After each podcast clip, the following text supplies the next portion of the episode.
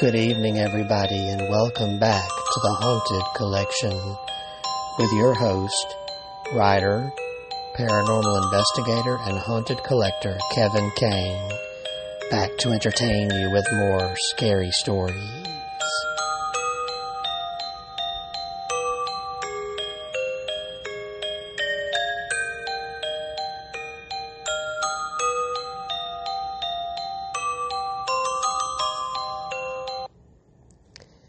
It's good to be back, and I made it back before the end of July. Barely, but I'm back.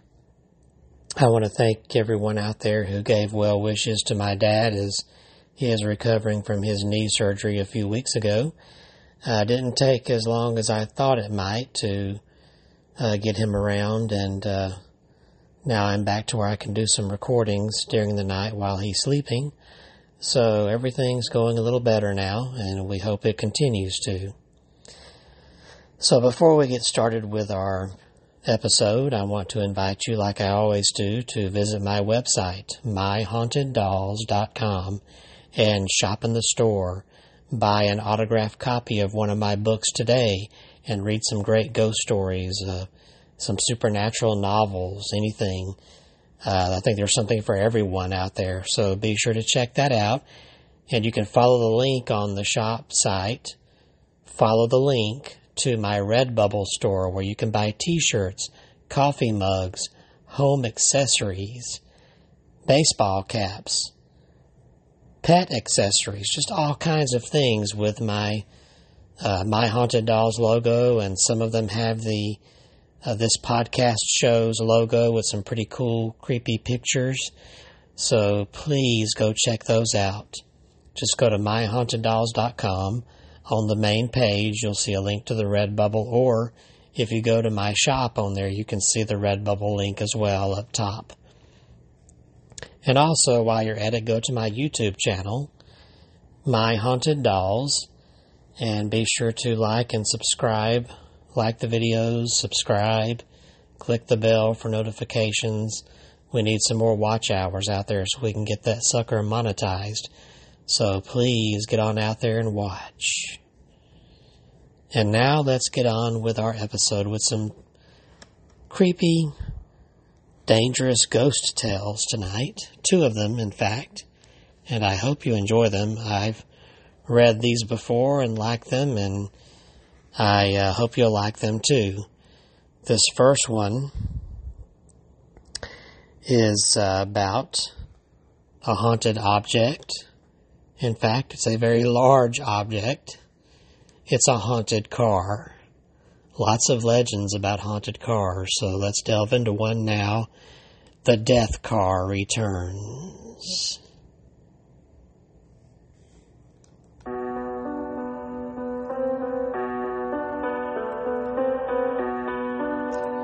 One of the most widely told ghost tales in America is one that folklorists call the Death Car.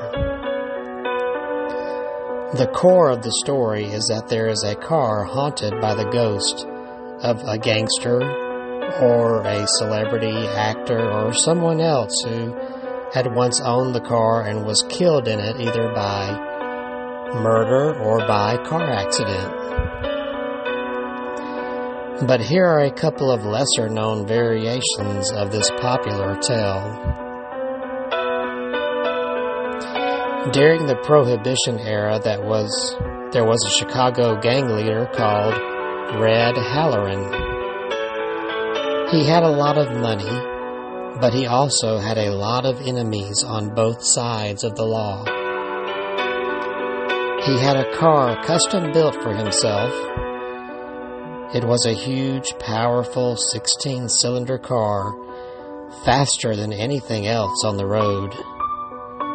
And it was completely bulletproof. Well, almost completely. One day, when Red was driving all by himself just outside of Chicago, he ran into a police ambush. The armor on his car did not protect him, and he was shot to death. Somehow, the gangster's magnificent car wound up with an auto dealer in New York State. Then it was purchased by a man who lived in California and collected fancy cars. Normally, someone would be hired to drive the car cross country, but the history of this car was well known and it had a bad reputation. None of the men who usually did cross country driving wanted to spend several days in this particular car. Finally, the dealer found a newspaper reporter who had just lost his job and wanted badly to go to California to find a new one. He was given $100 plus expenses to make the trip. But the mechanics at the garage where he picked up the car told him he would never get it past Chicago. The reporter paid no attention to such superstitious fears.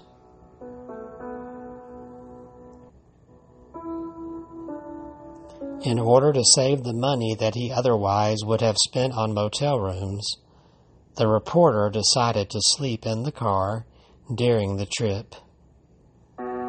It was certainly big enough. The first part of the trip was uneventful. The car behaved exactly as an expensive car should. Somewhere in Illinois, the reporter began to get sleepy again. He pulled over onto a side road, locked the doors, and took a nap. He was rudely awakened by a sudden motion of the car. It was being driven at top speed by a muscular, red headed man whom he had never seen before and who would not even acknowledge his presence. The red headed man just kept whistling Yankee Doodle and driving at top speed. After a few miles, during which the reporter was growing increasingly panicky, he saw that there were police cars with flashing lights on the roadside ahead. Instead of slowing, the car actually speeded up and whizzed past the police, completely ignoring their signals to stop. That's when the police started shooting. The reporter was shocked into action. He reached over to the driver's side. With one hand, he grabbed the wheel. With the other, he turned off the ignition. The car coughed, slowed, and then stopped. And the reporter realized that he was all alone inside. The red-headed man had disappeared. When the reporter tried to explain to the police what had taken place, he realized just how thin the story sounded. He fully expected to be arrested. But a couple of the officers had actually seen two figures in the car. And when they heard the reporter's description of the mysterious driver, they all knew why he had disappeared. They had set up their roadblock in the same spot where police, a few years before, had shot the notorious Red Halloran while trying to run a similar roadblock. The police told the reporter he was free to go, but that he should forget what had happened because no one was going to believe him anyway. Then they went back to waiting for the stolen car they had been looking for in the first place.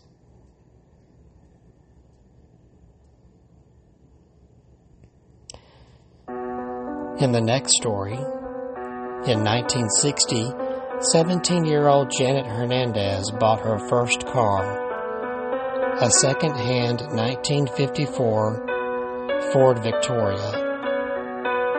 It was a great bargain at only $275. While polishing the car, something the owner of his or her first car does often, she noticed that three round holes in the passenger side door had been patched. Someone had done a good job of patching because the holes were not visible at a casual glance, but up close they were obvious. Janet thought that the holes looked like bullet holes and she imagined that someone riding in the car had been shot, and that was why the car had been so cheap. But the car ran fine and it looked great, so she didn't worry about its history.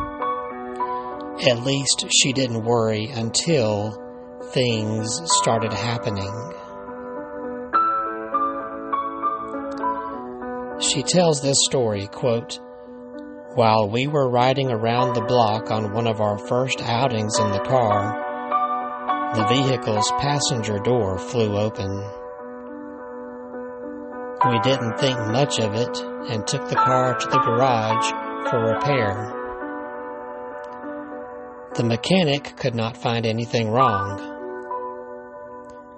But later, the door kept flying open. I told Dad, and he checked the door catch over again, but still could find nothing wrong. Yet no one thought too much about this peculiarity until the door began flying open when the car was going 40 miles per hour or more. That was beginning to get dangerous, and it seemed to happen whenever the car was driven past a cemetery. Though it didn't seem to make any difference which cemetery. Now Janet realized that something strange was going on. She took the car in for an oil change. While the car was up on the lift, the mechanic noticed that the exhaust system was being held on by wires. Something had very definitely happened to the car. Our bargain was turning into a real mystery, said Janet. The, me- the mechanic replaced the wires with clamps, and Janet took the car out for a spin. This time the passenger side door flew open while the car was going 50 miles per hour. Have you ever tried to push a door open at that speed? Janet asked. Pretty difficult.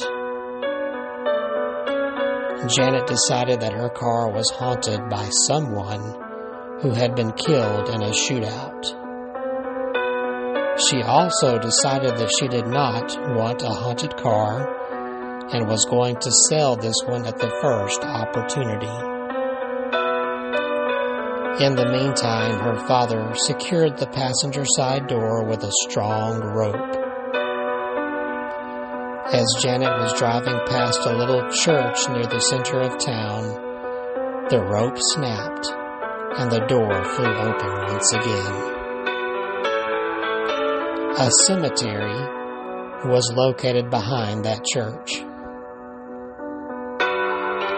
An hour later, she was able to sell the car for $650. She never said anything about the car being haunted, and she was able to make money on the deal. And better yet, she never heard any more about the 1954 Ford. Perhaps, she said, the ghost had its last ride.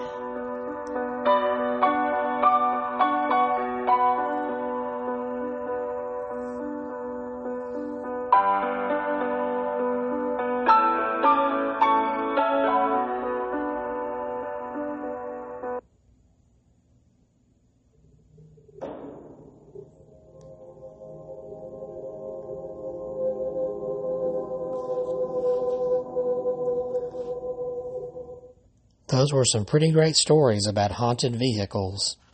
Next time you're out buying or shopping for a used car, you might want to check the history, especially if anyone has died inside it. You never know that you might be driving off with a ghost inside. And now for another story. This one involving another item that uh, just may or may not be cursed, but it certainly was helpful in this case. This story is called The Bloodstone Ring.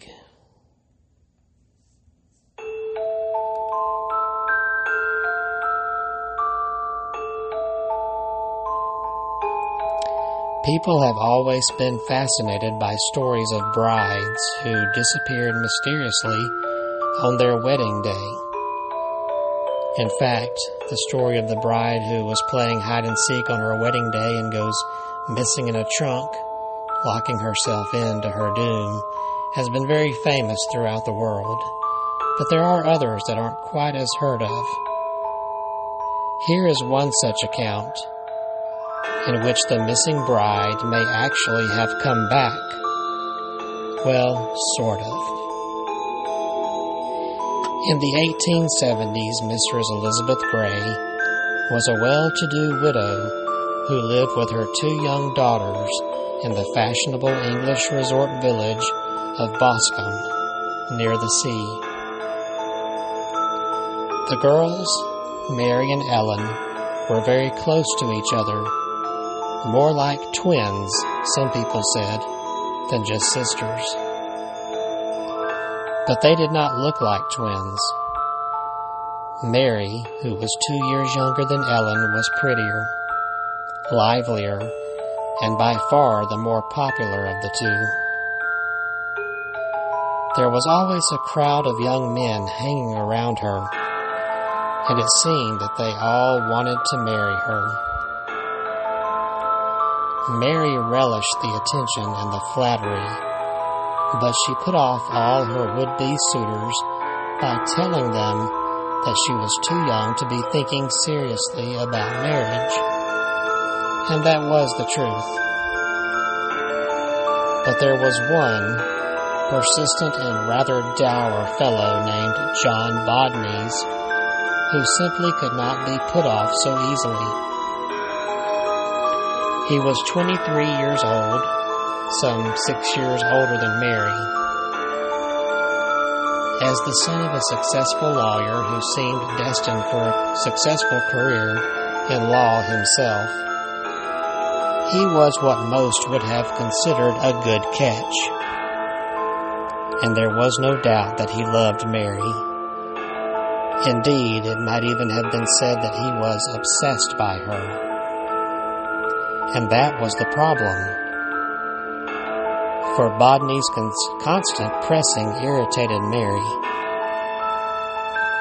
One day, he insisted that she tell him if she would marry him.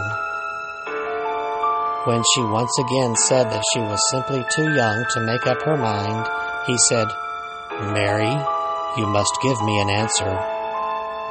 I'll wait a year if you like, until you're 18, old enough to know your own mind. Oh, very well, she answered carelessly. I suppose you may ask me again then, but don't shout so, or look so black, or you'll frighten me, and I won't answer you at all. During the next year, Mary did indeed change. She became quieter and more serious. Bodneys took this as a sign that she was growing up and that a more mature Mary would certainly say yes to his proposal. Bodneys was partly correct. Mary had become more mature and she had decided on her future husband, but he was not John Bodneys. She had met a young man named Basil Osborne a newcomer to the area, and had fallen in love with him immediately. Osborne was to turn 21 the week before Mary had her 18th birthday, and the couple decided to hold off announcing their engagement until then. Mary's mother urged her to tell Bodneys of her engagement before it was announced publicly. If everybody else knew first, he might be humiliated. But Mary said no, the engagement was a secret and she did not want to spoil it. Besides, she would be telling him before her 18th birthday was over, and at least technically she would have kept her promise. In truth, she didn't really care much one way or the other. The morning after the couple announced their plans at a large party, Mary sat down and wrote John Bodneys a brief letter explaining her decision. She received no reply. At one point, Mary's sister Ellen thought she had spotted Bodneys in the woods near the house, but she could not be sure. The incident was completely forgotten in the preparations for the wedding which was just weeks away. After the wedding, there was a simple reception held at the home of Mary's mother. As the reception was ending, Mary went upstairs to her room to change out of her wedding dress into traveling clothes in preparation for her honeymoon trip. Her sister accompanied her to the room but Mary said that she wanted a few minutes alone to say goodbye to the room in which she had grown up. It held many happy memories, and now she would be leaving it forever. I'll call you when I'm ready, said Mary. I won't be long. Ellen looked back and saw her sister, still in her bridal gown, standing by the window. It was the last time anyone ever saw Mary alive. The wedding party waited downstairs for about half an hour for Mary to come down. When she did not, Ellen went upstairs to fetch her. But the door to the bedroom was locked, and when she called to Mary, there was no answer. After Ellen told the wedding party downstairs about the locked door, Basil determined to break the door down. With the assistance of some of the young men at the party, this was swiftly accomplished. The room was empty. Mary's traveling clothes were still laid out neatly on the bed. It looked as if Mary were getting ready to change into them. The missing bride was not on the balcony, but on the flight of small steps that led from the balcony to the garden below, searchers found a white rose that the bride had worn on her dress during the wedding ceremony. The surrounding countryside was searched. No trace of Mary was found. Searches were made at the railway stations and the ports. Surely a young woman wearing a wedding dress would have been noticed by someone, but no one came forward. Advertisements were placed in all the newspapers, but there were no believable responses. Local people were divided as to what they thought had happened. Some were sure that Mary had suffered a brainstorm, which was a Victorian term that meant suddenly going crazy as a result of the stresses of the wedding, and had rushed to the sea, which was not too far off, and drowned herself. Suicide. Others, remembering the young woman's many suitors, suggested she had a secret lover and had run off with him. If so, he was not John Bodney's, for John remained at home, a silent and unapproachable man. Some months later, he went abroad and was not seen again in the neighborhood. Years passed, but Mary's tragic disappearance continued to take its toll. Mrs. Gray died just a few years after her daughter vanished. Basil Osborne did not remarry even after Mary had been missing long enough to be officially declared dead. He lived on in the house that he had once expected to share with his bride, and he became something of a recluse. His health suffered, and he too died within a few years. Only Ellen remained. She stayed at the house where she and her sister had grown up. She became increasingly strange and the few people who visited her wondered if she were not a little mad. Her only regular companion was one servant named Maggie Williams, who had grown up with the sisters and had been devoted to them. A little more than 18 years after the disappearance, there was a great coastal storm. Fishing boats were swamped, roofs were blown off, and of course, many ancient trees were uprooted. One of them was a huge oak tree that had stood near the top of a cliff. When it fell, it brought down a lot of rocks and boulders, and the debris completely blocked the road. Workmen were sent to clear the road, and while they were digging, one of them peered into a cleft between two large rocks. He saw something red and shiny, surrounded by what at first looked like whitish twigs. But when the rocks were moved, he found that what he had seen was a ring with a red stone in it and what had looked like twigs were the bones of a human ha- hand.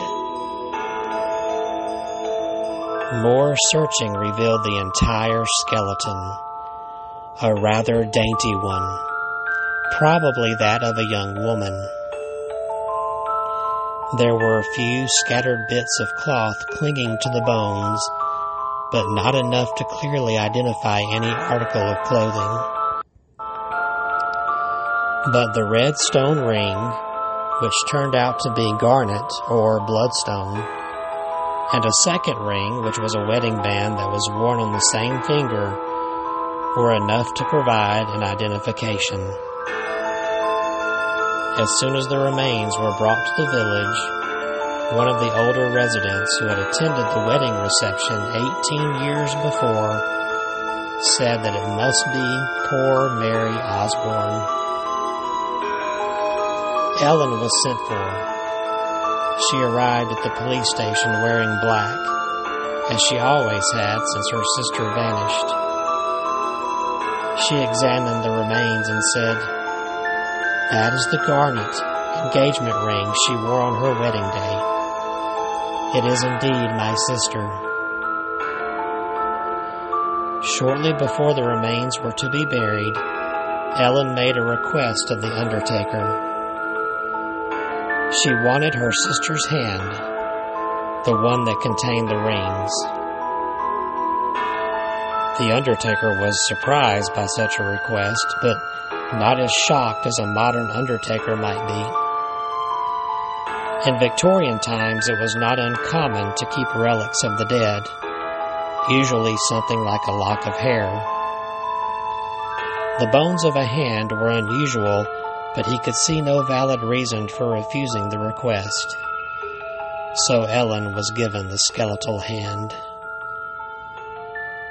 Ellen kept the skeleton hand with its rings displayed on a black velvet cushion in a glass box. The minister's wife, one of her few visitors, was horrified by the grisly trophy which she regarded as blasphemous. She was afraid to talk directly to Ellen, whom she now regarded as completely mad. But she did protest to the servant Maggie. It won't do you no good, ma'am, said Maggie. She's set on keeping it, and I'm not to have it when she's gone. Certainly, said the minister's wife to the servant, she would not keep the gruesome thing, but would have the hand decently reburied. Oh, never, ma'am, replied Maggie. She says she'll walk if I do, and I don't want no haunting. Ellen died a little more than a year after the discovery of her sister's remains. Just hours before Ellen died, Maggie questioned her mistress once again about keeping the hand. Well, I can't see what good it'll do, ma'am, to her that's gone. One day it will avenge her, Maggie, the dying woman said. I cannot tell you how, but I know this to be true. Ellen Gray left most of her money to her faithful servant. Maggie now had enough to buy a small pub that she could run by herself. She had the place completely renovated. Prominently displayed on the bar was the glass case with the skeleton hand. Maggie remained true to her vow. Besides, she was a shrewd businesswoman and figured the grisly relic, which was now well known in the area, would attract some customers. And she was quite right. Hardly a night went by when a customer did not comment on it. The story of Mary's disappearance was told and retold endlessly to newcomers at the pub. One evening, while a storm was raging outside, one of the pub's regulars began to reminisce loudly it was on a night like this when the great oak came down. Maybe they'd never have found the skeleton but for that. A tall man whose face was half hidden by his turned up collar and pulled down cap had been drinking at the far corner of the bar. He was a stranger, not one of the regulars, and he suddenly spoke up. What skeleton? Why, that skeleton, said Maggie from behind the bar, and she pointed to the skeleton hand in the glass case. Don't you know the story? The stranger did not say anything. He stared at the glass box. Then he went over to it and put his hand on top of the box. Some in the bar swore that blood began to flow from his fingers. Everyone saw that he crumpled to the floor. Two men took him to a bench, took off his cap, and loosened his collar. When the man's face was fully revealed, Maggie realized that it was a familiar one, though she had not seen it in nearly twenty years. Mr. Bodneys, she said. Yes, I'm John Bodneys. I never meant to come back here, but I had to. Something drew me like a magnet. You killed her? You killed Mary? Yes, I killed her. Bodneys then went on to tell the story of what happened. How he had waited in the woods near the house. How Mad with jealousy, he had climbed into Mary's room when he saw her at the window and confronted her. How he had struck her unconscious and carried her off when she refused to go with him. And how she had regained consciousness and struggled free on the path near the waterfall. Finally, he described how she stumbled and fell down between the rocks. He ran away, not knowing if she were dead or alive, though he later learned of her death. He told the story completely and without hesitation, as if he had repeated it hundreds of times before. And he had, but until then only to himself. I have been in hell these many years. I know they'll hang me as I deserve. But he didn't hang. He died, though no one could determine the cause, shortly before he was brought to trial. Maggie had the hand with its rings buried with the rest of Mary's remains. As her sister had said, it had done its avenging work, and now could rest eternally.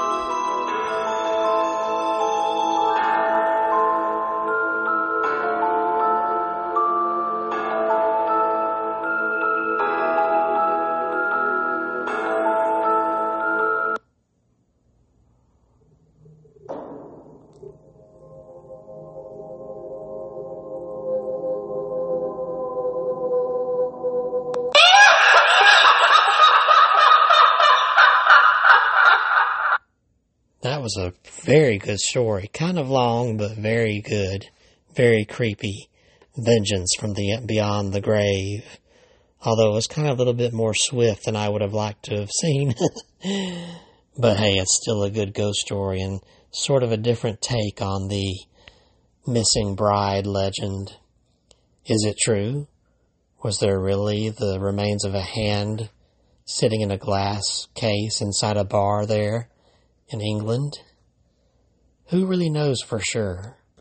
But perhaps there is some truth to it. And now that brings us to a close of this episode. Again, please be sure to check out myhauntedDolls.com. Follow the links there to shop in my store, the Redbubble store. Go to my YouTube channel and please be sure to follow and watch the videos. And I hope you find those entertaining as much as this storytelling I do. At least I hope I'm entertaining you and I hope that you're enjoying it. So I'll be back next month in August to bring some more chilling stories of my picking. Until then, please be respectful of those spirits that might be around you. Be sure to lock those doors and windows and say your prayers at night. But by all means, have a happy haunting.